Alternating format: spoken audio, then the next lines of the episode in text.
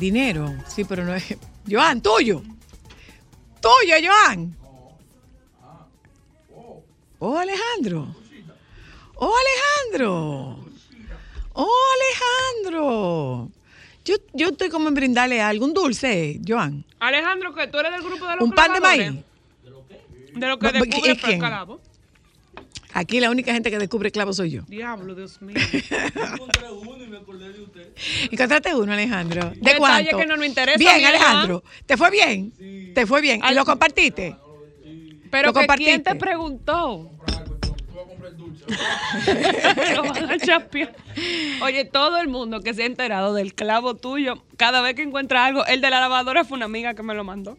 Una amiga encontró un clavo en una lavadora. No, acuérdate que yo mandé un meme en el grupo de producción donde sale un dinero pegado y dice, Señor, me has mirado a los ojos y sonriendo dijiste mi nombre con un billete de 500 dólares. Digo, peso, qué sé yo. ¿Cuánto, Katy? Ay, more. ¡Mal! Yo una vez me encontré dos. Ay, Dios, vamos a hablar de Dos ese tema mil me. Yo me voy a deprimir otra Eh, vez. mm. Oyenta, saludo, buenas tardes. Yo me encontré un bastoncito de Navidad y estamos en mayo, que era de Mateo, que yo lo había cogido ¿Y te lo comiste? ¿Cómo me lo voy a comer? ¿No te lo comiste? Claro que no. Eso está de mi cartera, sabrá Dios desde cuándo. Bueno, vamos a darle la bienvenida a Solo para Mujeres en la tarde de hoy. Eh, y uno comienza como tratando de, de distenderse un poco, de, de refrescar el inicio del programa, pero definitivamente nosotras no somos entes aislados de esta sociedad. Una sociedad que está en este momento eh, apaleada, abatida, desesperanzada. Y nosotros podemos recurrir a cualquier cantidad de argumentos. Nosotros podemos recurrir a cualquier cantidad de historias. Pero lo cierto es que de manera unilateral, personal, individual, yo me he puesto a ver videos de acciones de algunas patrullas policiales. Y me pregunto, la hazaña en los ataques a individuos que van caminando por la calle o que detienen en un motor o que eh, pretenden detener porque han infringido, han infligido al- alguna, han violado alguna disposición, alguna ley. Yo quisiera que me expliquen la hazaña con la que estas patrullas policiales golpean a un ciudadano. Que me lo expliquen. Y un detalle, yo no sé el resto, pero particularmente esta que está aquí, que habla de manera personal, individual, y asume los riesgos de su planteamiento personal e individual.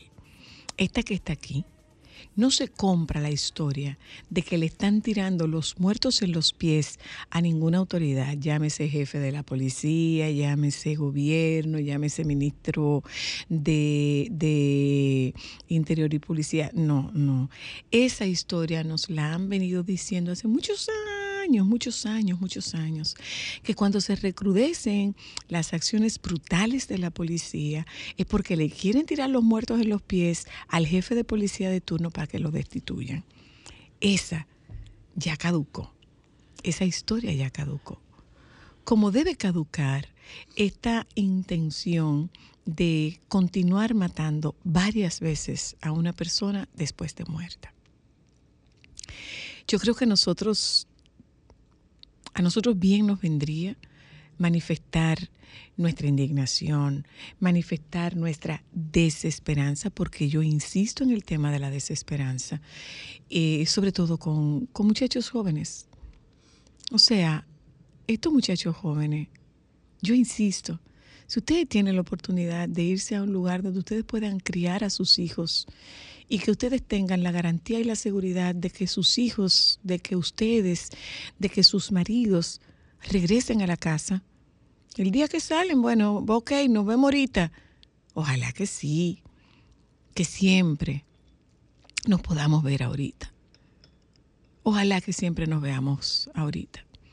Porque eh, vamos a, especular. Este, este joven se agitó, este joven se alteró, eh, hay un video que evidencia que él se alteró. Los videos que aparezcan, bien. ¿Qué respuesta le damos a esa mamá? ¿Qué respuesta le damos a esa mamá? Yo recuerdo en el gobierno de los 12 años, la juventud era perseguida. Era perseguida por ideales. Era perseguida por actividad y pensamientos políticos y acciones contestatarias. Era perseguida la juventud de los 12 años. Ahora no hay ningún parámetro, no hay ningún motivo. O sea, una tómbola que le puede tocar a cualquiera. Que le puede tocar a cualquiera. Cuando mi papá lo asesinaron, yo recuerdo que de la presidencia le mandaron una corona a mi mamá. Y había que recibirla. De la presidencia le mandaron una corona a mi mamá. Yo me pregunto, ¿podrán darle la cara a las familias de estos muchachos, de los, de los últimos tres? Las autoridades podrán darle la cara. Se atreverán a ir a visitarlos y a, y a extenderle condolencias. ¿Cómo podrían mirar a la cara a esas madres? Que su muchacho sale a la calle y cuando regresa se lo, se lo devuelven masacrado a golpes y muerto. Y no, yo no creo que se trate de que le están tirando los pies, que le están tirando los muertos a los pies de las autoridades para que los quiten. De ese, de ese cuento hemos tenido suficiente. Ahora, me encantaría encontrar alguna explicación sobre la saña con la que estos policías agreden y matan. O sea, tú, tú, tú ves videos y gente indefensa, gente que no tiene un arma, gente que tiene los brazos abajo. ¿Cómo vuelcan la rabia, la impotencia, la ira? ¿Cómo la vuelcan contra un individuo que tiene la mano abajo? ¿Qué hay detrás de toda esa hazaña? ¿Qué hay detrás de todo ese odio? ¿Es por casualidad alguna transferencia de tus propias frustraciones? Yo particularmente soy de opinión de que lo mejor que pudiera pasar con la policía es, como dice un amigo querido, que la cierren y que barajen de nuevo. Que la cierren y que barajen de nuevo. Porque esta policía tiene un cáncer con metástasis desde su propia fundación. A mí me llamó mucho la atención en una visita que yo hice una vez al Palacio de la Policía. Me llamó mucho la atención ver el desgaste que tienen los escalones. Y hay una analogía entre el desgaste de esos escalones, de las huellas de los escalones, y el desgaste de la institución. Una analogía perfecta. Yo insisto, ¿con qué cara miramos a esa familia? ¿Qué hacemos con nuestro miedo? Pregunto, en esta oportunidad, ¿el secuestro de la seguridad es de parte de quién? ¿De quienes se suponen que nos defiendan o de quienes salen a atacarnos? Bajo el título de delincuentes. ¿Quién tiene secuestrado? ¿A quién le toca en este momento? ¿Quién tiene el poder exclusivo del temor y el terror que se recicla, se recicla, se recicla y cada vez con un tiempo más breve? Ojalá, ojalá que nos permitan la garantía, la tranquilidad y la seguridad de que cuando nuestros hijos, nuestros maridos, nuestros hermanos salen a la calle a trabajar, puedan volver a sus casas. Y que no los maten tantas veces. Solo eso.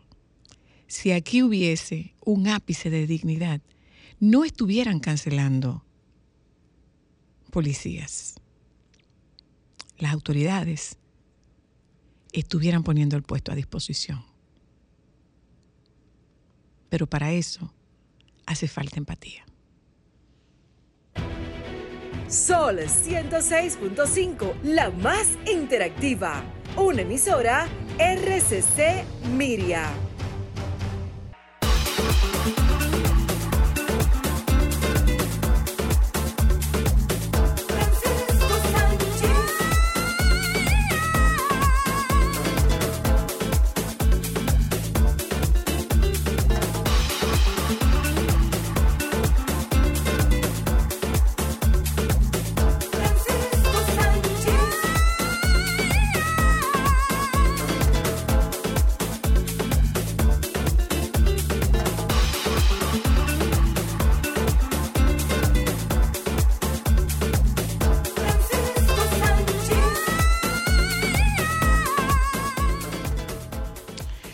Hola, baby. Aló. Eh. Buenas tardes. ¿Cómo está usted? Eh, un poco impactado viendo algo. ¿Qué pasó? No, no, no, no. Alguien que me mandó una imagen. Eh, y entonces, pero que no puedo dar muchos detalles porque tú sabes que muchas veces yo digo las cosas aquí porque pienso que estoy hablando contigo por teléfono. Sí. Y después esa persona está escuchando el programa y me escribe y me dice, pero hijo, lo dijiste, digo yo, sí, pero yo no te dije, no dije tu nombre. Sí, pero diste muchos detalles. Mi amor, hay un detalle, hay un refrán que dice que al dedo malo todo se le pega y que cuando, que cuando usted en falta cualquier ropa le sirve. Pero folclórica. Santo Dios. Cuando usted Hoy empezó ella la semana, mi amor, mira, con una blusa agua lluvia, mi decía amor. mi mamá que en tiempo en reyerta cualquier agujero de puerta. No, pero ya ah, blusa agua lluvia, volante, falda ancha, Y mangulina, a y un lado. mangulina, y mangulina, ¿Eh? y mangulina. Ajá. No, no, no, no, en cosas, eh, como con una canasta, ¿En qué? una canasta hecha como de mm, bejuco. Ajá. y entonces llena de frutas. Eso. ¡Ay, soy la luna! ¡Ay, canción! Así. Mira, baby, My pero name tenemos is, my name Sí, is. Ajá, eres tú, mis amigas. Eh, tenemos que hablar del Met Gala. Ay, sí, que no hemos dicho ni media palabra del Met Gala. Esperándote a ti. Mira, el Met Gala es, hay que hacer un poco de, de- hay que hacer un recuento de por qué fue, eh, óyeme, de la celebración de este año.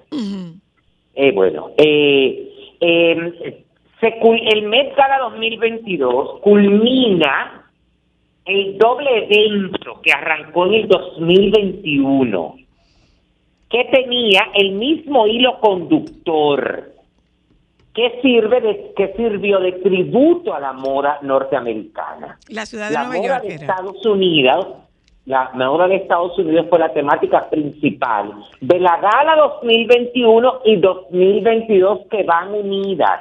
Ah. Esta exposición está en dos partes, considerada como la moda refleja las nociones de identidad en evolución en Estados Unidos.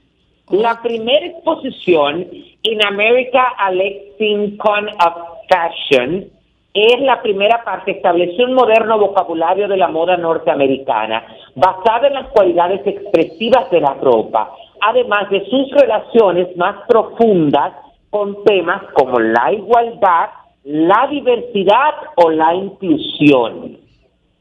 Entonces, esa exposición específicamente eh, se eh, está llevando a cabo en el Anna Winter Custom Center, Ah, que es un, un espacio del museo. Entonces, ahí se construyó una espectacular e, y gigantesca exposición. Y cada habitación representa una cualidad emotiva particular como la nostalgia, la alegría o el bienestar. Entonces, en cada área hay ropa de diseñadores destacados de eh, norteamericanos, pero que tienen que ver con lo que ellos quieren transmitir. Por decirte, eh, en el em, en el porche de, de esta exhibición, porque es como una casa, ok. Está representa la calidez. Y hay un, avi- un abrigo tipo manta de Bonnie Cashin que combinan con un abrigo de André Wal- Walker, el manta Peterson.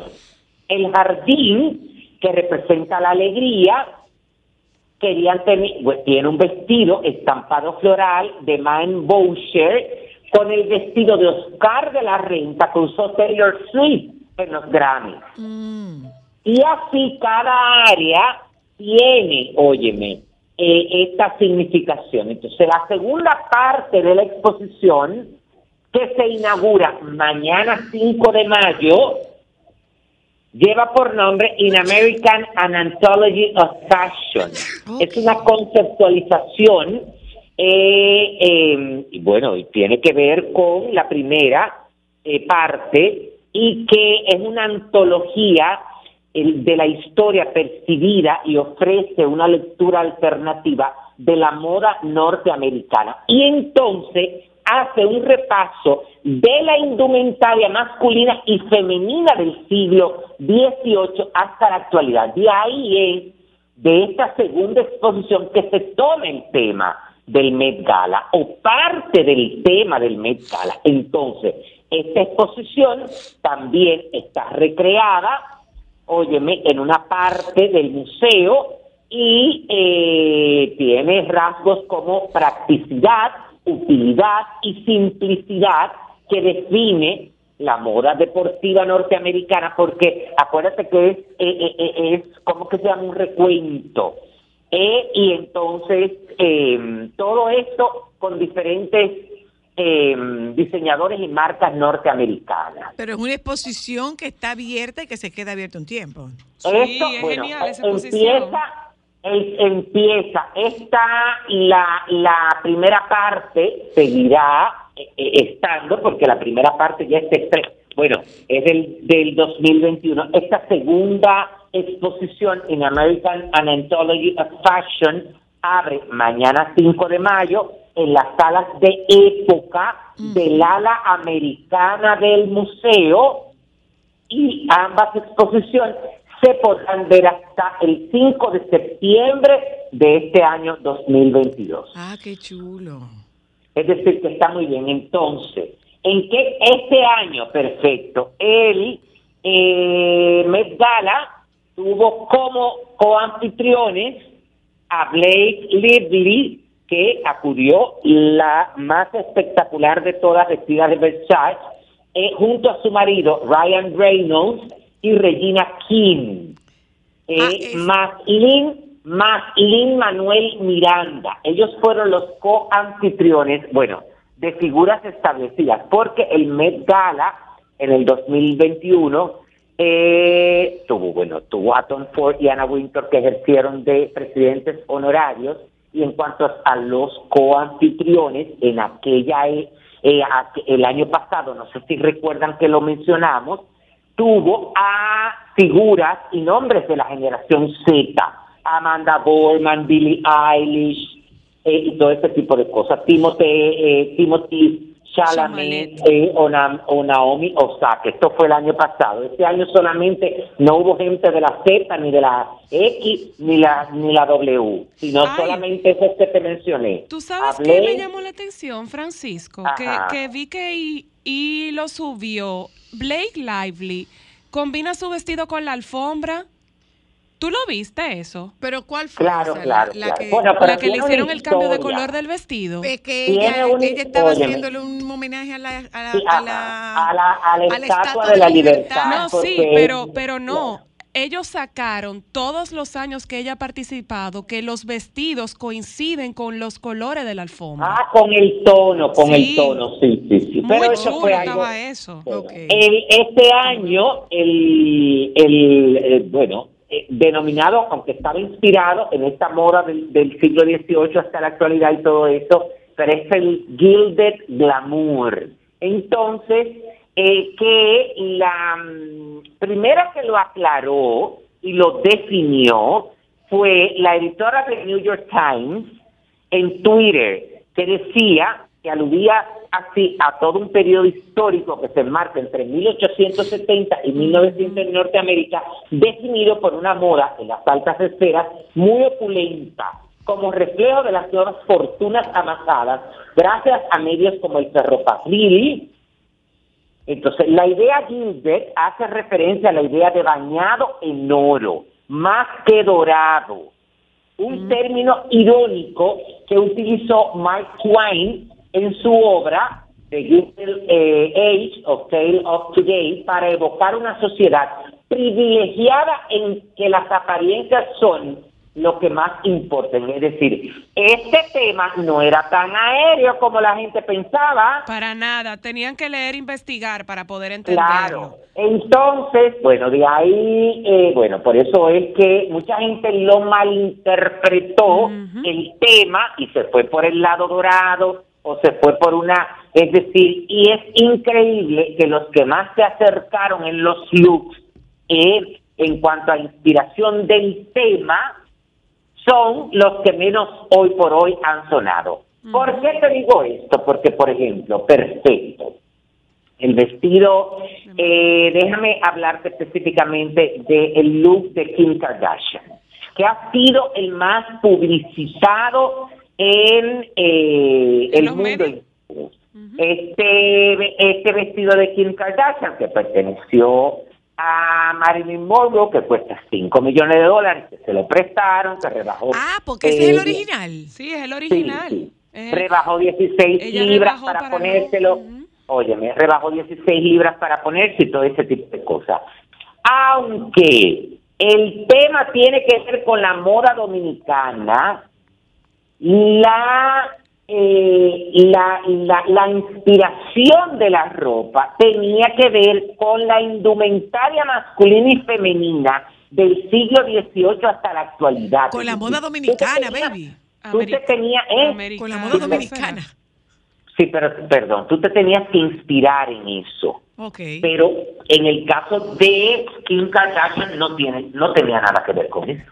No, ni de Chris Jenner tampoco. Estaba muy bien puesta porque fue, tenía un vestido óyeme. de Jackie, pero... Ella se fue, sí, pero ella, lo que pasa es que mucha gente, porque el problema es que este tema de este año era muy abierto y no hubo Sí. una guía per se. Yo pienso igual. Entonces la gente se fue por el lado que quiso. Sí. Y hay mucha gente que quiso hacerle como los homenajes propios. La cuestión es que la mm, coanfitriona Blake Lively, que fue la reina de la noche, porque la verdad es que confirmó porque es una de las eh, más de las más esperadas y las mejores invitadas, este vestido de atelier Versace con cristales, un diseño que se transformó al, soltar, al soltar la, la cola y las lazadas que tenía, convirtiéndolo en este color azul, que era un homenaje a la Estatua de la Libertad, además un vestido con un trabajo de bordado, de entallo, bueno, perfecta y estaba el cabello como lo lució, la actitud, que eso es algo muy importante. Sí. Eh, en el caso de, de Tú Gigi sabes que yo me pregunto, baby. El de yo Sarah pregunto- Jessica Parker me pareció genial, ¿eh? Yo me pregunto, ¿cómo se llevarán esos vestidos? Porque empezando por lo que pesan esos vestidos. Bueno, mucho, hay muchos de ellos que lo mostraron. Yo no sé si tú viste cómo llegó eh, Cardi B. Cardi B llegó en un descapotable montada arriba junto con Parada. como con, con Donatella Donatella, porque era muy incómodo para ella entrar. Hay otras, por ejemplo, muchas de estas figuras se quedan cerca, porque fíjate que muchas de las figuras se veían salir mucho de, de, de, de- de un hotel. Y Del era mismo porque hotel. es más fácil y muchos de ellos se transportan hasta a pie por la incomodidad. Entonces, por ejemplo, como les comentaba Gigi Hadid, eh, que escogió a Versace para su look e hizo una reinterpretación de la corsetería en un modo de vinilo granate, de color granate, y ese abrigo acolchado. Ahí había como un, una mezcla ecléctica. Rosalía, por ejemplo, fue una de las más acertadas, Sí. Estaba en muy, que estaba vestida de Givenchy, porque realmente estaba inspirada en esta indumentaria del siglo XVIII, con toques muy modernos. En el caso, por ejemplo, de mm, Kendall Jenner, que impactó muchísimo, pero ella no estaba, eh, eh, a- a- eh, eh, ella no estaba cerca del tema. Perfecto, tenía un look bastante impresionante con esta falda negra, eh, con un top transparente, con esta falda de volante, que hay un, un- un- eh, eh, pero los entendidos dicen que ella no estaba acerca, eh, muy cerca con el tema. Una de las tendencias, pero eso tiene que ver también con la inspiración de eh, eh, el Met Gala, fue la utilización mucho de encajes y vestidos que se veían como lencería porque en esa época también se inició, esa, eh, se inició la utilización de estos materiales. En el caso, por ejemplo, de Kaya Gerber, no sé si la vieron, la hija de. Cindy Crawford, Sí. que tenía el pelo rizado espectacular, Como con un rojo. vestido de Alexander McQueen, Sí. bonito, pero eh, no, tenía mucho que ver en el caso, por ejemplo, de la anfitriona, que tampoco le entendí, junto con la hija, que se llama Dee Schaefer, la hija de Anna Winter, y Anna Winter, ninguna de las dos estaba, óyeme, acorde al tema que le estaban Mira, pidiendo a, la- ¿tú a los invitados quién, quién sí estaba acorde? Tú me corregirás, Billie Eilish. O sea, porque era no como, vi nada. como la... la Bueno, lo fueron de- corse- óyeme, no me gustó, pero estaba acorde con Las el tema. mejores, óyeme, las mejores fueron Alicia Keys, que tenía un vestido de, Ay, de Ralph. Lauren, que era una cosa, era una joya, un vestido que tenía el skyline de New York Bordado bordado en cristales, Bello, bello, eh, que se veía espectacular. En el caso eh, Ese de me encantó. Jessica Parker, que tenía un impresionante vestido de Christopher John Rogers, inspirado en Elizabeth Kikli, que fue una mujer negra y esclava, que terminó siendo la diseñadora oficial de, De la, la familia. Lincoln. Y para que tú veas lo No, que criticaron a Sara Jessica Parker por familia- ese vestido, de la Francisco. familia Lincoln. Mucha gente dice que el vestido era un, bueno, que, que cuando ella usó el de Oscar de la Renta, señores, son dos cosas totalmente diferentes. Eso mismo te iba a decir, Francisco, que la gente La decía, pero eso es una copia quiere, del de Oscar claro. de la Renta. Lean. Sí, pero por ejemplo hay otra, pero eh, hay gente que fue como le dio la gana. En el caso, por ejemplo, de Jessica Chastain, fue vestida de, de Gucci con un vestido de lentejuela que era más de los años 40 y 50. En el caso de la modelo eh, Winnie Harlow, que fue con un diseño de Iris Van Herpen, llamó muchísimo la atención, pero no tenía nada que ver con eso. El look de Katy Perry que mucha gente eh, eh, también tiene como opiniones encontradas. Ella estaba vestida de Oscar de la Renta, pero fue un acierto porque el vestido tenía elementos inspirados En la corsetería. el tema, Sí, sí, que es sí. algo muy importante. Por ejemplo, Billie Eilish fue para mí uno de los looks más acertados de la noche. Eso Esa fue lo que dije, la gente la criticó muchísimo. Y reinterpretado. Claro, porque eh, es que el la gente no lee. Francisco, y no entiende. Primero, No, no, cuando no, tú lo que pasa es que tienes que hacer el ejercicio para, para Sí, tú ver la demasiada- tienes que leer, Sí, pero obligado. oye, había demasiada información. Sí, sí, sí, claro. Había demasiada información. Tú sabes que los hombres estaban si- muy, muy bien puestos. Si a eh, te Francisco. mandan, pero qué hombres. Yo vi muchos muy acertados que me gustaron. Pero de cuáles, bueno, J Balvin estaba acertado, eh, que pese a que lo criticaron tenía una reinterpretación de la moda de, de, de- porque era una moda como andrógena y él reinterpretó, pero ¿quién más? Yo creo que fue Shawn Mendes que yo vi. No sé, yo no vi nada. de O. Austin No, Butler. Lin Manuel, No me- Mira- Lin Manuel Miranda también estaba muy bien, pero óyeme que lo que pasa es que se esperaba más que los hombres utilizaran esta indumentaria, porque acuérdate que eh, era algo muy importante, porque fuera de la inspiración que tenía eh, la alfombra, había algo que tú no te podías salir de ahí. El dress code en la invitación decía Gilded Glamour para la mujer y, what- y White Tie para el hombre. Ah, Esas eran las etiquetas del dress code. Lo que yo no entiendo es cómo siendo ese el momento más esperado, o sea, la gran pasarela del mundo de la moda eh, para, para los artistas y las personalidades. Yo no entiendo cómo los diseñadores se pierden. De verdad que yo no Claro, logro entenderlo. claro. No lo entiendo. O sea, Claro. esa es tu gran oportunidad. ¿Cómo tú la desaprovechas? No entiendo. Mira, ahí había una actriz que yo no sé si ustedes la vieron, que se llama Nicola Paulan, compañera de reparto de, de, eh, bueno, De Bridgerton. eh, ajá, Sí. que utilizó un vestido que era como color rosa y negro, Ujú. Eh, y, e inspirado en Lady Whistle- Whistledown, siglo- que es su personaje Ajá. en la serie. del siglo XIX y la gente esa muchacha la ha crucificado diciéndole que parece una de las hermanastras de la Cenicienta No me digas. Y estaba muy y acertado.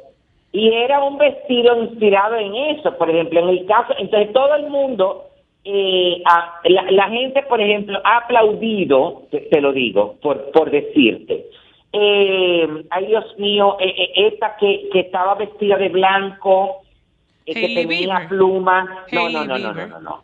Ah, bueno, que misma, por plumas. ejemplo. Espectacular y todo lo que tú quieras, pero para una fiesta. La de del vestido, la, Emma Stone, la del vestido corto, que tenía la pluma en... en- También muy desubicada. Sin embargo, por ejemplo, Julianne Moore, que estaba vestida de Tom Ford, tenía una inspiración, óyeme, de la década de los 60, los 70, los 90, pero con sencillez, elegancia, con corsetería, entrar ahí, porque le, le fue permitido en el caso de algunas. Pero otra que yo nunca entendí, ustedes vieron a Kate Moss, Yo no entendí. como con un abrigo tipo como smoking de terciopelo negro de Burberry. Yo no entendí. Le estoy enseñando a Billie Eilish, a la señora Luna, porque de verdad... Chloe, Kardashian también, que, que estaba vestida para ir a una de las fiestas de, de, de, de, Hollywood. Eh, Irina Shayk, que para mí se llevó el premio como la peor vestida Con un con un blanco. conjunto de cuero en color negro de Burberry. Ajá. Pero, pero, eh, y, y no hay un after party. A lo mejor, a Sí, lo mejor no lo dio bueno, tiempo y se no, no, la ropa del after Digo, No, party. déjame no. ponerme la del after, que no, no, no. Óyeme, no es que no hay un after party, acuérdate que ahí dentro hay una gran fiesta, porque cada una de estas mesas la o la vende o se la asignan a un diseñador que compra las boletas o vende las boletas y hay una cena y hay una fiesta. No, no, no, lo que, lo eso- que la señora Luna está diciendo es que a lo mejor una de ellas pensó, ay, no, no, no, yo no me voy a poner dos ropas, yo me No, voy con la del no, after no, y ya. Ahí no hay ningún after ahí hay un after, bueno, ahí hay una fiesta y después, mi amor, tú te vas para donde te dé la gana, pero ahí no, ellos como que no tienen eso. En el, mira, por ejemplo, a mí, porque si tú miras el look, eh, eh, era inspirado el caso de Anita, la cantante brasileña que tenía un vestido de mosquino, Ay, a mí me gustó.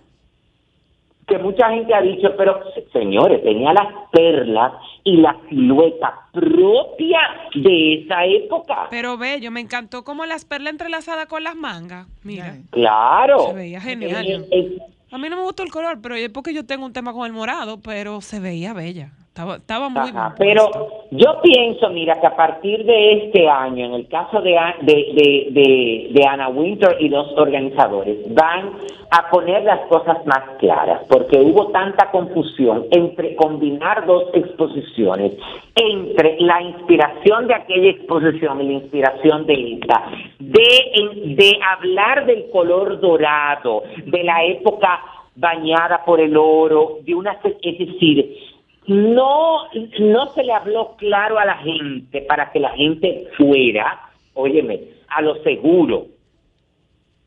Pero yo insisto. Además de ¿cómo- que, señores- pero- pero ¿Cómo es que se pierden los grandes diseñadores? Sí, pero verdad. óyeme que lo que pasa Porque ellos Sheila, tienen que hacer una es que- propuesta. Pero soy sí, pero todas hicieron propuestas y lo mostraban en el, eh, me encantó es otra cosa, óyeme, en I, yo no sé si ustedes lo vieron en I, Sí. En I había un panel analizando y tú veías cuando ponían la figura de la persona en el set en tercera dimensión. Sí, genial. Porque es que eso es cultura. No, Francisco, No, no, no, no, o sea, no. estaba muy bien documentado. Pero a mí me da, mi- óyeme qué es lo que pasa, es que yo creo, por un lado, que eh, así como hubo diseñadores que quisieron arriesgarse, hubo otros que dijeron, óyeme, basado en lo que yo tengo aquí, mi amor, ahí en el almacén, vamos a reinterpretarlo, sí, porque tú sabes lo que, cuál fue lo, lo de este año, ¿verdad? ¿Cuál? La, el reciclaje, la reinterpretación y la reutilización. Entonces, Mm, Tú sabes las que cuatro por ahí se R. quisieron, ajá, se quisieron enfocar para marear al público y lo que hicieron fue que entraron a los almacenes, cogieron tres vestidos, córtale esa farda a este, ponle este a otro y ya. Porque Y ya, no se va a reciclé. Ay, qué cosa tan fea, Camila Cabello. Dime. Ay, sí. Dime. Ay, santo Dios, ¿y por qué que no le dice, señora, las mujeres chiquitas no se pueden poner tanta información? Entonces, este, eh, esta blusita como un crop top, y entonces esta falda que las flores estuvieron hechas a mano, que era eh, o algo reciclado, y a mí se me, perdón, eh, no, la gente, pero una cosa fea, y entonces se veía, parecía como una de las, unos de los enanitos de Blancanieves. Ay, Dios mío. Pero Ay, hay ¿tú un seno como a mitad. estaba? Hay un Mira, seno como a ¿tú mitad de camino. ¿Tú sabes quién tenía una reinterpretación espectacular de esa moda del siglo XVIII? Ajá. Una que se llama Emma Chamberlain, que tenía un crop top, que estaba vestida de Louis Vuitton, con un traje de dos pies, y que tenía un crop top tipo corsé, pero de esos corsé de antes, Ajá. que tenían la parte de arriba incorporada. Ajá. Porque acuérdate que el corsé se usaba debajo del vestido. Era debajo de la ropa. Exacto. Era, ajá, ella tenía el corsé que se usaba en esa época, pero fuera. Esa tipa me encantó como Sí, se veía. Estaba genial. Y muy sencillo, o sea, Ajá. nada de toda esa información y muy acertado la Otra joya, el maquillaje, todo. otra Nicki. Minaj. Bueno, ¿y qué tú esperabas? Estaba llena de, De, mi- puso de, de Nicki Minaj. ¿Qué como de, esperabas? de puntico negro tenía. la No, no, no, no, no era una cosa y Rosalía fue donde ella, tú viste lo que salió en la- en- cuando Ros- ella la estaban entrevistando, que Rosalía fue y le dijo que era su fan. Ajá, eso sí yo lo vi, pero fue como un te que- amo, su fan, siento, pero eso está bien. Pero ¿Y claro. que ella le dijo Entonces, mami? Claro. Nicki Minaj le dijo mami.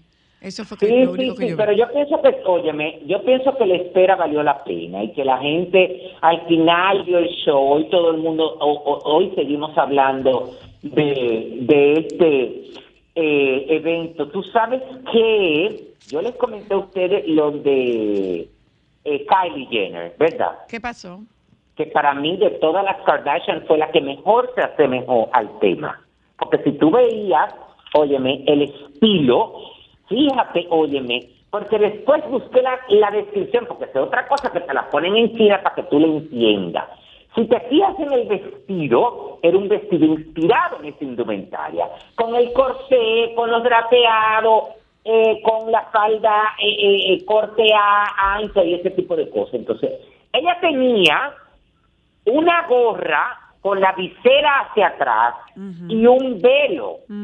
¿Qué ella te quiere mandar de información con eso? Ella tenía puesto una reinterpretación de los sombreros con velillos que se usaban en esa época, pero ahora moderno, con una gorra. Urbano, muy urbano. Ajá, esa era la idea, tú ves. La acabaron, que estaba horrorosa, decía. No, pero pero los especialistas dicen que ella estaba muy ella que, que ella fue la mejor de las Kardashian en cuanto a acercarse al tema. Otros que no entiendo, bueno, pero son famosos y lo estaban esperando. Y además, eh, tú sabías que ella de eso era un tributo a Virgil, porque ese vestido ellos lo habían diseñado en el 2020, fue verdad, Francisco, que no se ¿De hizo la? Met Gala. Este tema era antes de, de- de hacer esta edición, según lo, lo que estuve leyendo. No sé en qué año fue que se canceló. No, no, no, no, no, no, no, no. Óyeme, eso se retomó un tema de una, mm, de una, aquí está, de una, eh, ay Dios mío, de una ex, de, de uno de los Met Gala que tuvo tema, óyeme, Andrew Bolton, eh, um, Andre, Andrew Bolton, que es eh, el, el, ay Dios mío, tiene un nombre de, de, de él dice, espérate, te voy a decir, él es el comisario de, de eso. Dice que necesitaba revisitar tanto en temas de calendario la muestra American Ingenuity de 1998, que tuvo esa misma temática. Ok. Entonces, de ahí es que viene todo, por- ah, porque al final tienen que empezar a reciclar. linda, Eso te iba a ¿de dónde van decir. Eso te iba a decir. O sea, se acabaron los temas. Pero la verdad es que yo yo encuentro que, estuvo bien, que los artistas se los gozaron, eso no es un evento para que la gente vaya cómoda, la gente tiene que ir incómoda, por ejemplo, nunca fíjate cómo la gente adapta a lo que entiende y a su realidad en el caso de Cara de Lavín, señores, que fue con un look de Dior, se quitó la chaqueta, quedó con cubrepezones, con todo el pecho vestido eh, eh, eh, cubierto y pintado de dorado, eh, y ya, ese fue su look. Una cosa, óyeme, que no tenía nada que ver con el tema, porque ni siquiera era un dorado bañado en oro, era como más tirando como a bronce, yo me lo encontré. Tú sabes que Pero ese- eso vi yo, que la criticaban como que tenía un seno para arriba y un seno para abajo. No, era un mechón de cabello que le caía. Ya. Ya lo sabe. En el caso de Cardi B, eh, bueno, ella adaptó el tema a, a lo, a lo que ella quería, porque ella tenía puesto un corsé abajo, mucho dorado, todo ese tipo de cosas, pero eh, pienso que, que quizás, por ejemplo, porque un elemento que fue muy eh, usado en esa indumentaria del siglo XVIII fueron los guantes. La gente que se puso guantes para inspirarse en esto fue muy acertado. En el caso, por ejemplo, de esta niña, yo ayer eh, eh, estaba viendo las fotografías.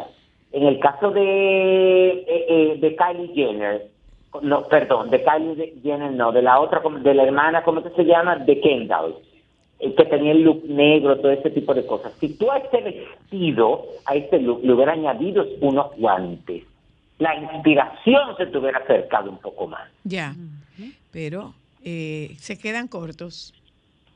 Ahora yo te voy a decir una cosa, baby. Si eso pasa por allá, que pase para acá, no pasa nada. Bueno. No, hombre, hija, por eso son cosas, eh, no, pero que por aquí no puede pasar porque aquí no se hace una gala así. No, pero Así. cuando, cuando nosotros, nuestra gala, No. nuestra, nuestra gala más importante es la de los premios soberanos y que, que la gente se equivoque. Si por allá, en el evento más importante de, de la socialité americana, eh, se equivocan, pues, pero aquí que se equivoquen también. No, no, no, no. No, que no es equivoquen. así.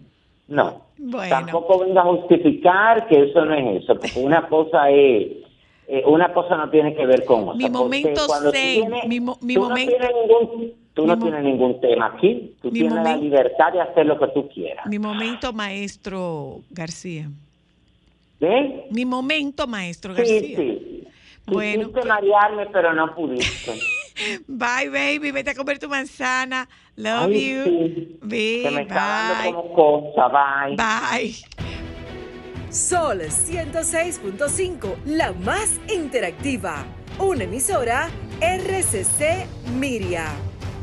Déjame cambiar tus días y llenarlos de alegría. Solo para mujeres. ¿Dónde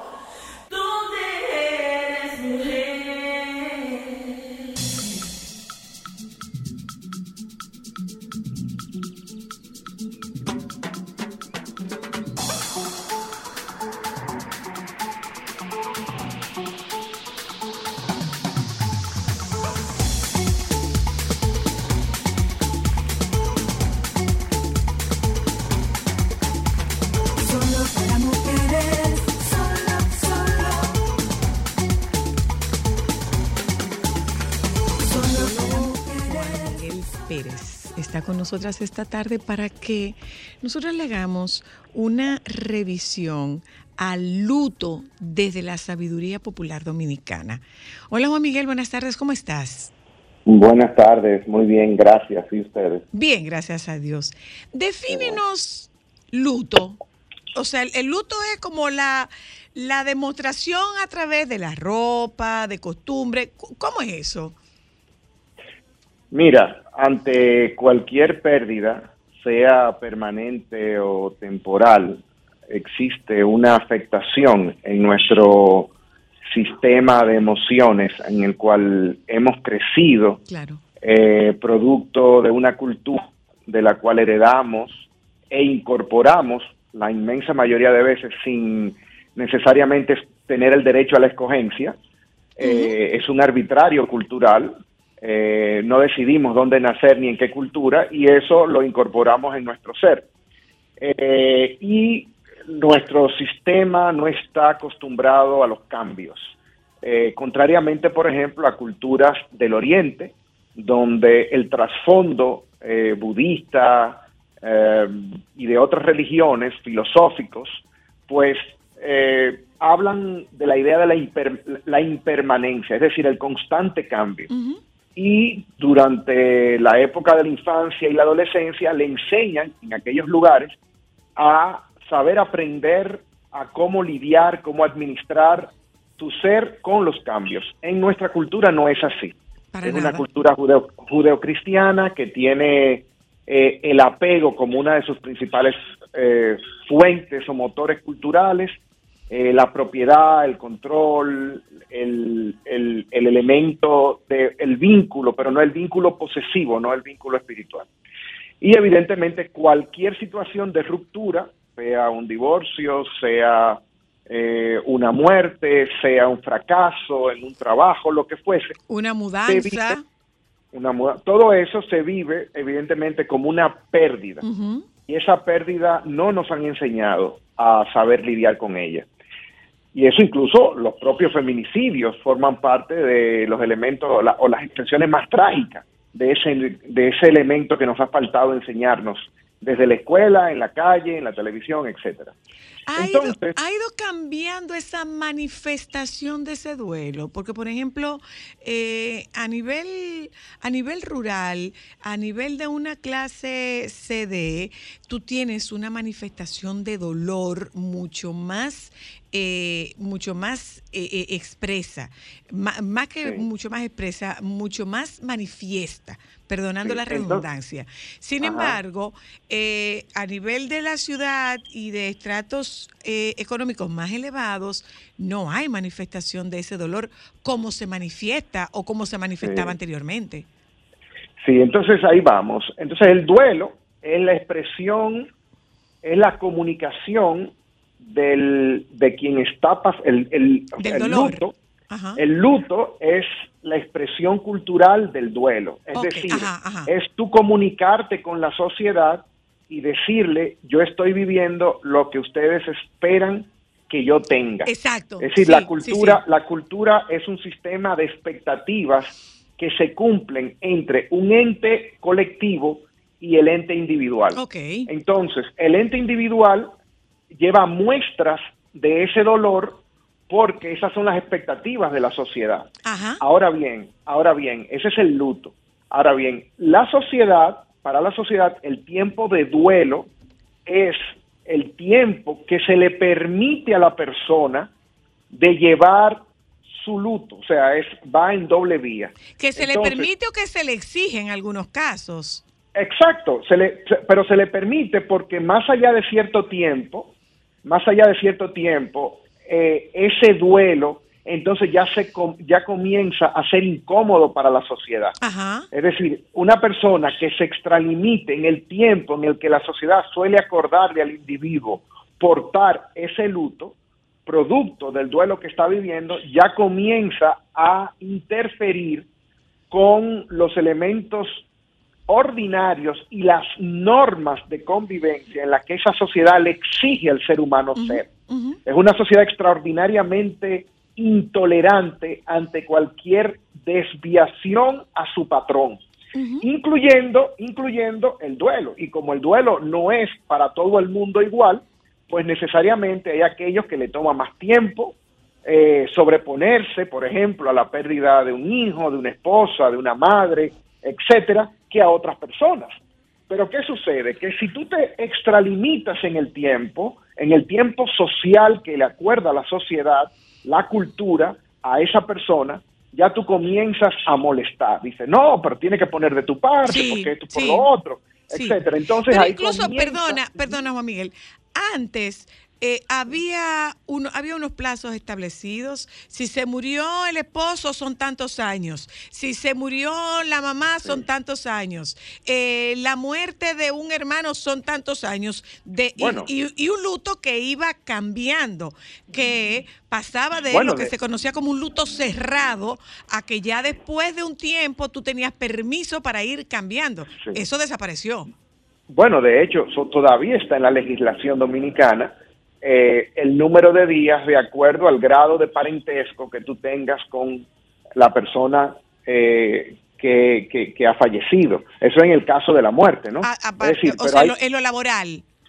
eh, en los laborales, Ok. la legislación laboral, eh, de acuerdo a tu grado de parentesco, te da una serie de días eh, por ley de, de- de no tener que ir al trabajo, es decir, ujú.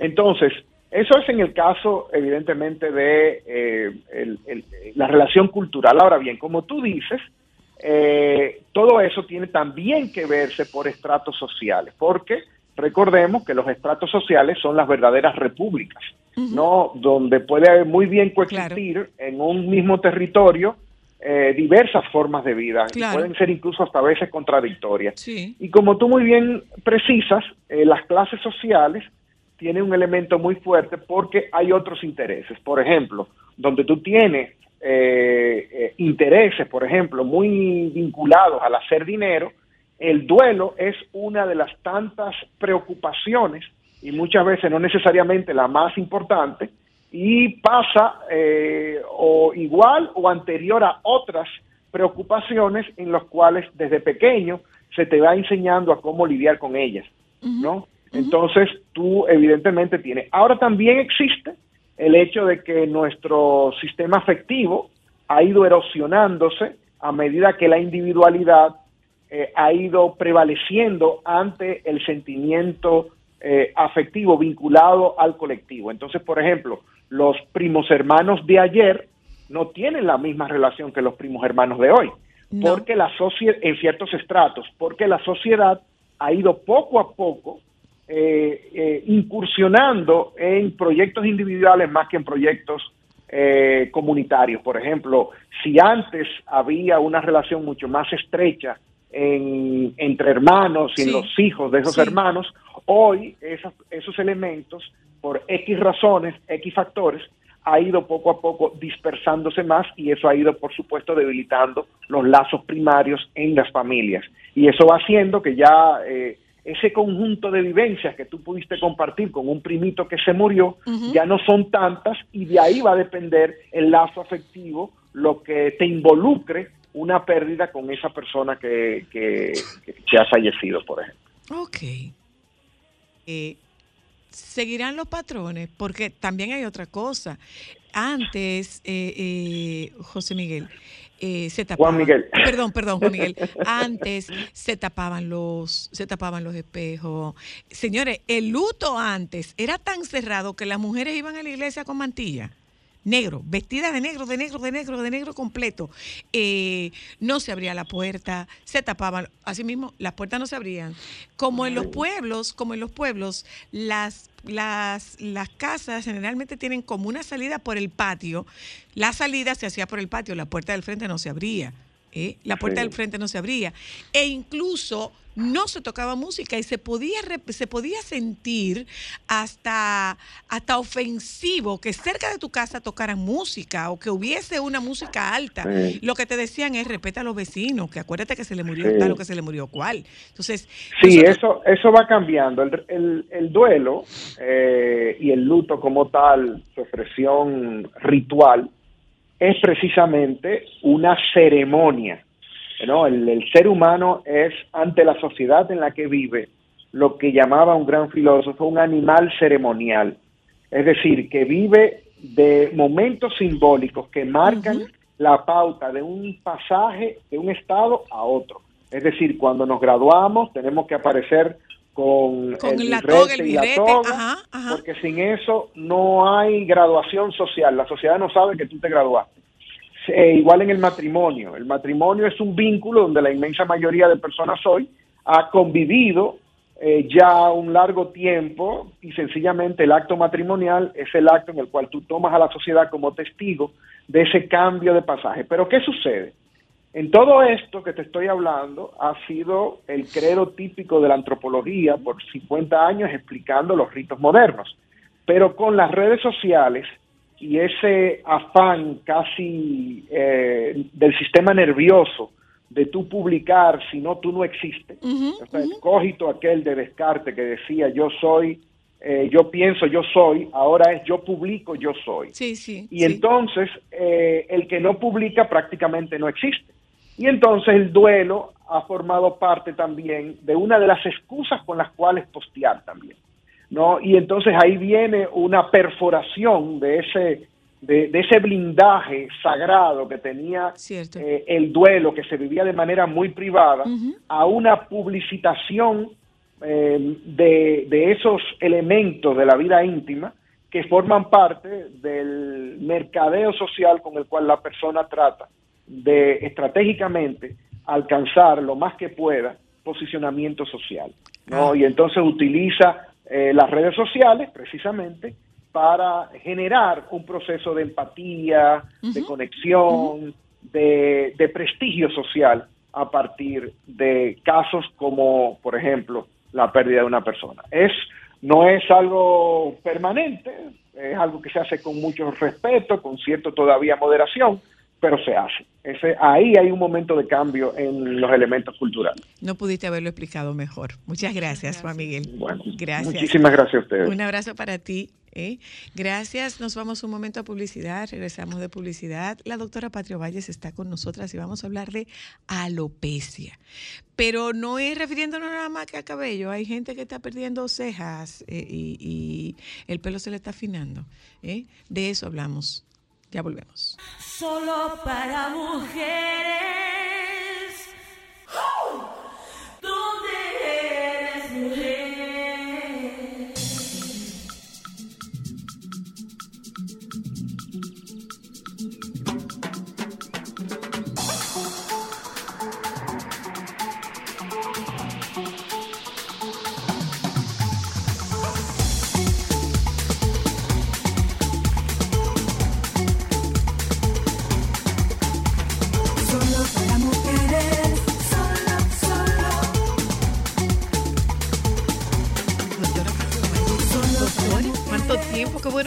Venir? Que no nos veíamos de persona. Hace rato que no nos veíamos. Sí, Con look nuevo y todo, pelo corto. Hace mucho que yo no te veía con el pelo tan corto. es verdad. Sí.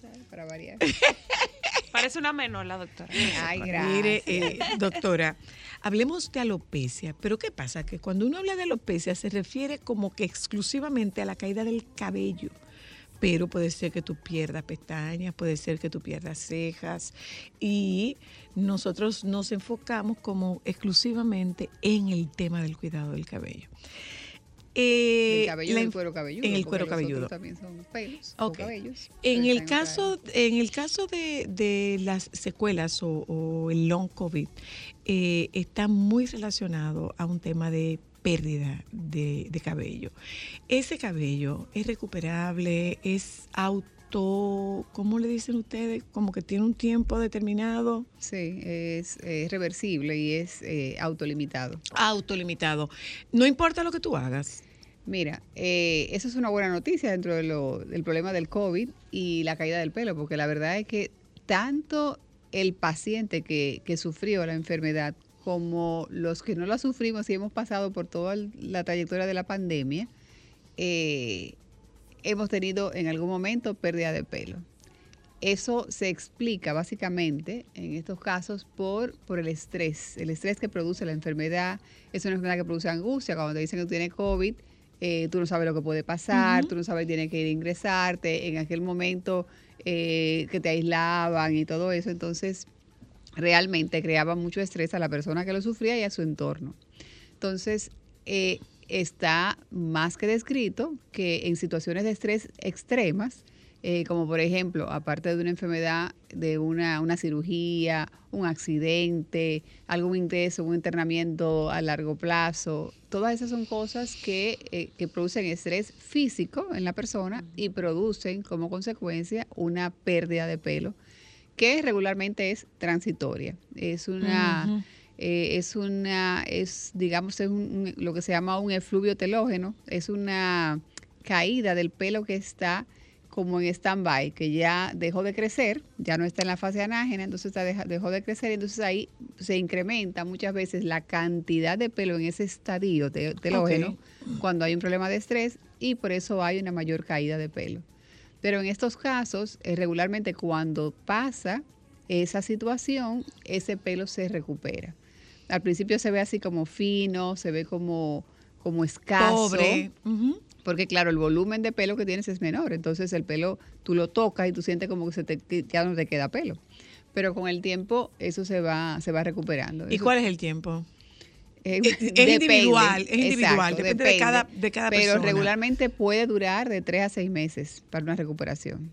O sea, y para no importa lo que tú hagas, porque ustedes tienen recomendación de productos, de aceites, de, de vitaminas, hay una recomendación, hay una recomendación de muchas cosas. Sí, es importante que el paciente primero que guarde la calma y conserve la calma y que sepa que eso va a ser reversible. O sea, que no se estrese porque se va a quedar sin pelo. A peor. Eh, porque entonces eso incrementa todo el problema de la ansiedad y empeora la- lo de la caída del pelo. Eh, algunas cosas muchas veces se deja como sin, sin darle ningún tipo de tratamiento. Yo soy partidaria de darle algo al paciente porque eso se siente como que se está Que atendiendo. estés haciendo algo. Estoy haciendo algo. Entonces hay diferentes cosas que se pueden hacer, tanto tratamientos tópicos aplicados directamente en el cuero cabelludo o en la zona donde hay una caída de pelo, eh, o por vía oral, sobre todo lo que son aminoácidos, mejorar una la alimentación, eso es importante. Es importante que el paciente haga ejercicios, que, que haga cosas por su rutina y por su vida que le ayuden a Y mejorar. que centre esa atención en otro lado. Exacto. Entonces, todo eso va a compensarlo y va a ayudar a que esa caída de pelo pase. Tú sabes qué, Patria, Eh, cada cierto tiempo va apareciendo la gran panacea para todo. Ahora parecería que la gran panacea es el plasma rico en plaquetas. Y tú estás escuchando gente que te está recomendando el plasma para la caída del cabello, eh, para la recuperación del cabello, hasta para la disfunción eréctil. ¿Tiene, comprobado científicamente, tiene algún efecto el plasma rico en plaquetas a nivel de, de recuperación del, del- de la alopecia? Mira, de las áreas donde yo he visto que hay mejor respuesta y resultado con el plasma rico en plaquetas a nivel de la piel es en, el, en la caída de pelo. Ah, sí. Realmente produce una estimulación, lo que hace es que estimula, porque la- el plasma rico en plaquetas tiene una serie de nutrientes, células madres que, que ayudan a la, a la recuperación del, del pelo. Y sí, yo he visto trabajos eh, donde se ha tratado pacientes, incluso con alopecia androgenética, con, con la- el plasma rico en plaquetas, y con resultados eh, muy favorables. Entonces, sí es una alternativa. La mesoterapia, que es como se aplica el plasma rico en plaquetas, o con algún otro tipo de técnica como la micro, microneedling, pues eh, realmente puede, ayuda mucho. Se puede hacer con eso o se puede hacer con otras sustancias que no necesariamente son a base de plasma, pero que son a base de aminoácidos, minerales, vitaminas o células madre, ya componentes que vienen patentizados y que se pueden aplicar y realmente ayudan en, la- en- en los, en los casos de caída de, de pelo. Pero, pero la ayuda es preven- eh, no prevención, no Ay, prevención. Doctor Paulino, que él necesita un camión de, de plasma.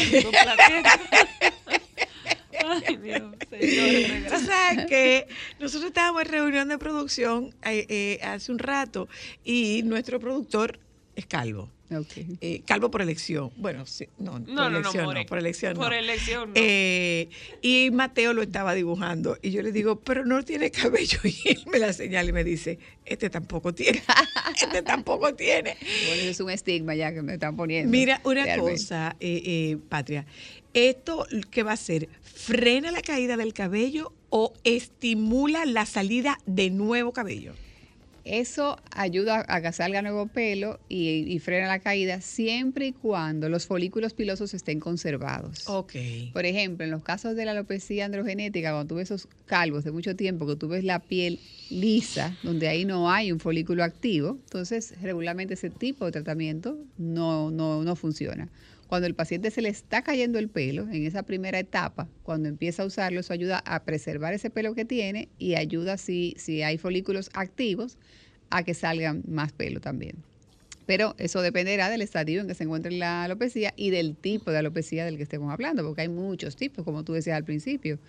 Hemos hablado de la, de la alopecia post-COVID, pero hay también eh, alopecias, por ejemplo, esas que aparecen en cejas, en pestañas, en región pública, en cualquier área donde haya pelo, en la barba, eh, que muchas veces son como, como parches, ¿m?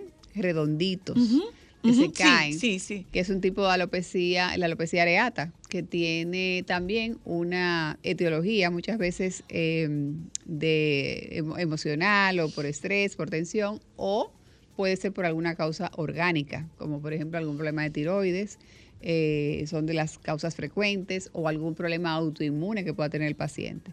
Entonces, regularmente cuando hay una caída de pelo, en un principio, pues se puede dejar evolucionar sola, porque muchas veces es autolimitada y ella y los, los pelos ya vuelven y, se reactivan, porque son, es como te digo, son fases, diferentes fases de crecimiento del pelo, que va, ya después que pasa fase telógena, vuelve a la fase anágena, que es la fase de crecimiento. Y podría incluso producirse un cambio en el cabello, independientemente de, de que se pon- de que se ponga más fino.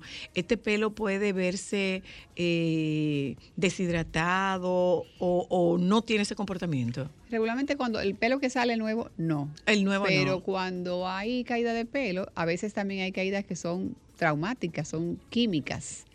Sí, Está- sí, sometemos sí. el pelo a muchas eh, a muchos procedimientos, que realmente son agresivos para el pelo, para la hebra para el del, del- del pelo. Entonces el pelo se parte, se vuelve quebradizo.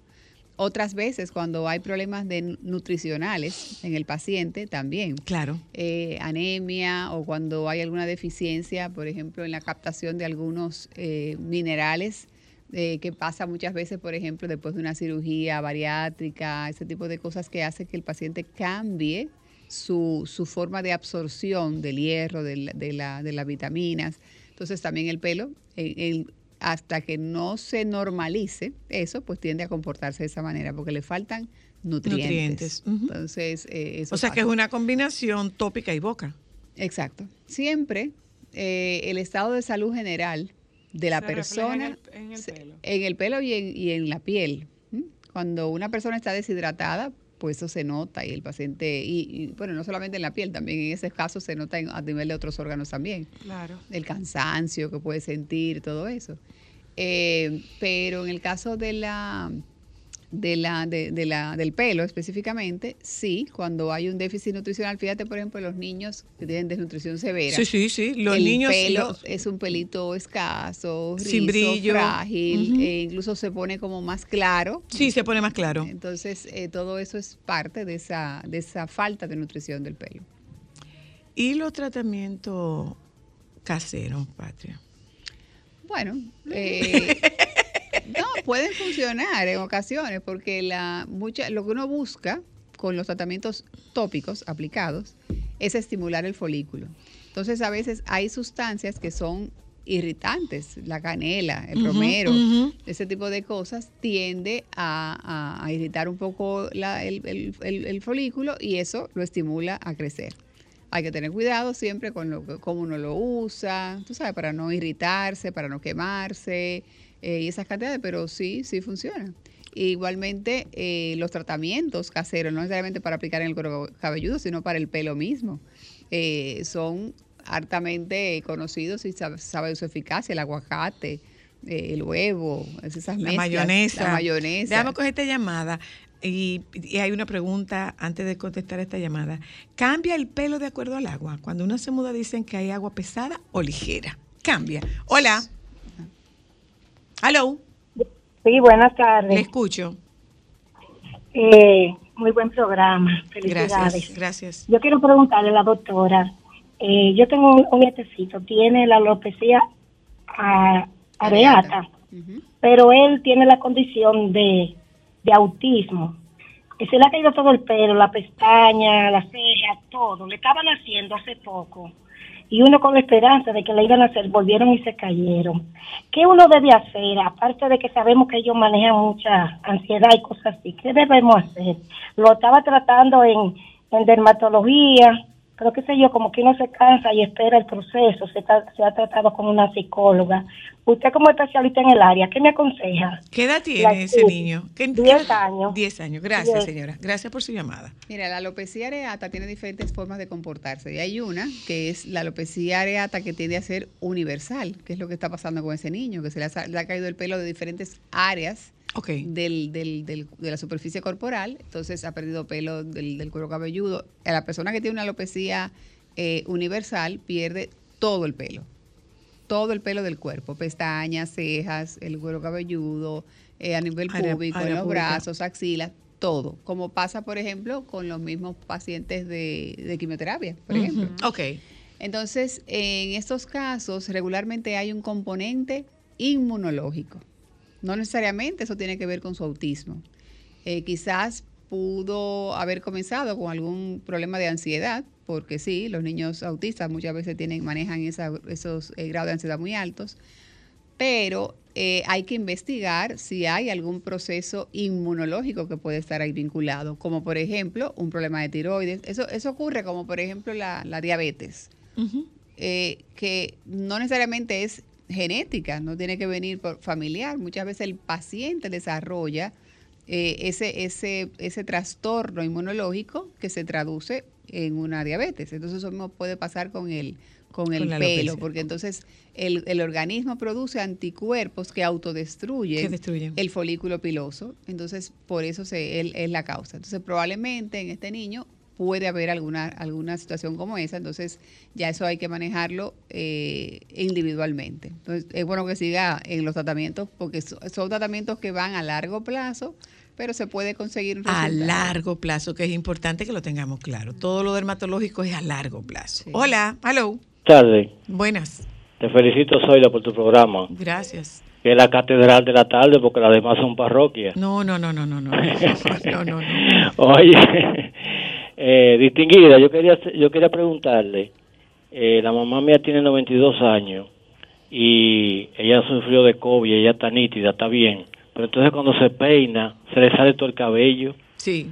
Sí, sí. ¿qué, qué, qué se le podría poner? ¿Qué es lo que está pasando? Porque de que se peina, eso es, eso es- y yo y digo yo, yo es una opinión mía, pero yo creo que son las secuelas del COVID. Sí, sí lo ¿Cuándo- es. cuándo sí lo lo es. tuvo? ¿Cuándo lo tuvo? Bueno, eso fue en enero. De este De este año, sí, De sí, este sí. año. Gracias, Sí, porque- gracias, gracias. Sí, muchas veces la, el, eh, una de las, de las eh, manifestaciones post-COVID en prácticamente todos los pacientes es la pérdida de pelo.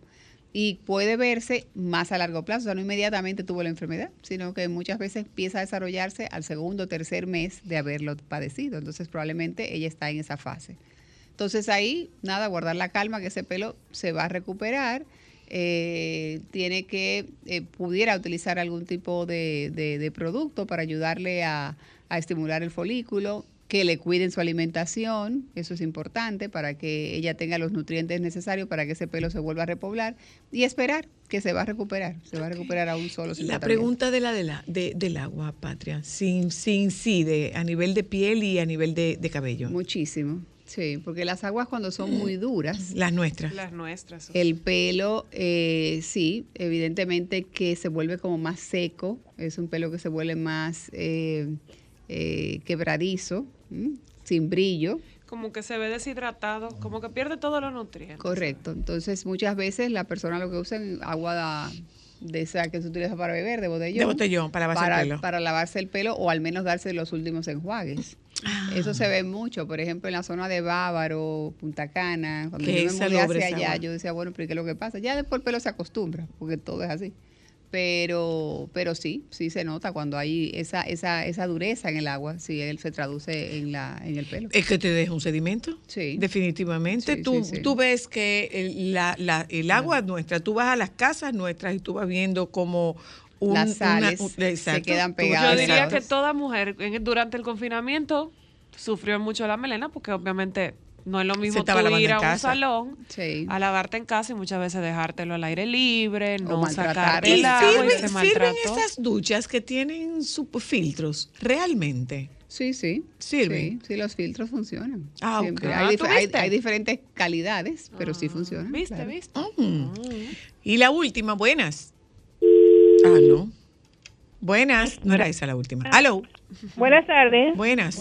Ay, bendiciones para todos. Gracias. Doctora, Sí. no sé si me voy a apartar del tema. Lo que pasa es que entré a mi casa ahorita y escuché esto. Yo quería preguntarle. Hay niños, por aquí he visto por mi zona, varias niñas que el pelo se le está cayendo después de hacerle la famosa trenza esa, que yo siempre he dicho que es un abuso a los niños. ¿Qué usted opina de eso?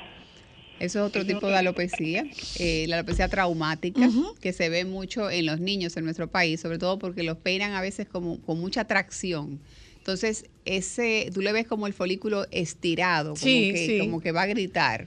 Ah, y así mismo sí. ese pelo se va, se va, si se hace eso con a repetición, ese folículo se atrofia. Y después cuando dejan que la niña ya no se hace los, lo- la- las colitas o no se hace las trenzas, entonces ya no crece ese pelo porque ese folículo se atrofió. Se atrofió. Entonces tú ves personas que tienen o muy poco pelo en la zona, sobre todo ahí en la zona eh, eh, eh, preauricular, en la zona temporal, en la que eh, hay una pérdida eh, completa. O sea, ese pelo Pero no es por se va a trauma. recuperar y es traumático. Es por trauma. Sí, por el estiramiento que se hace al folículo constantemente. Muchas gracias, doctora.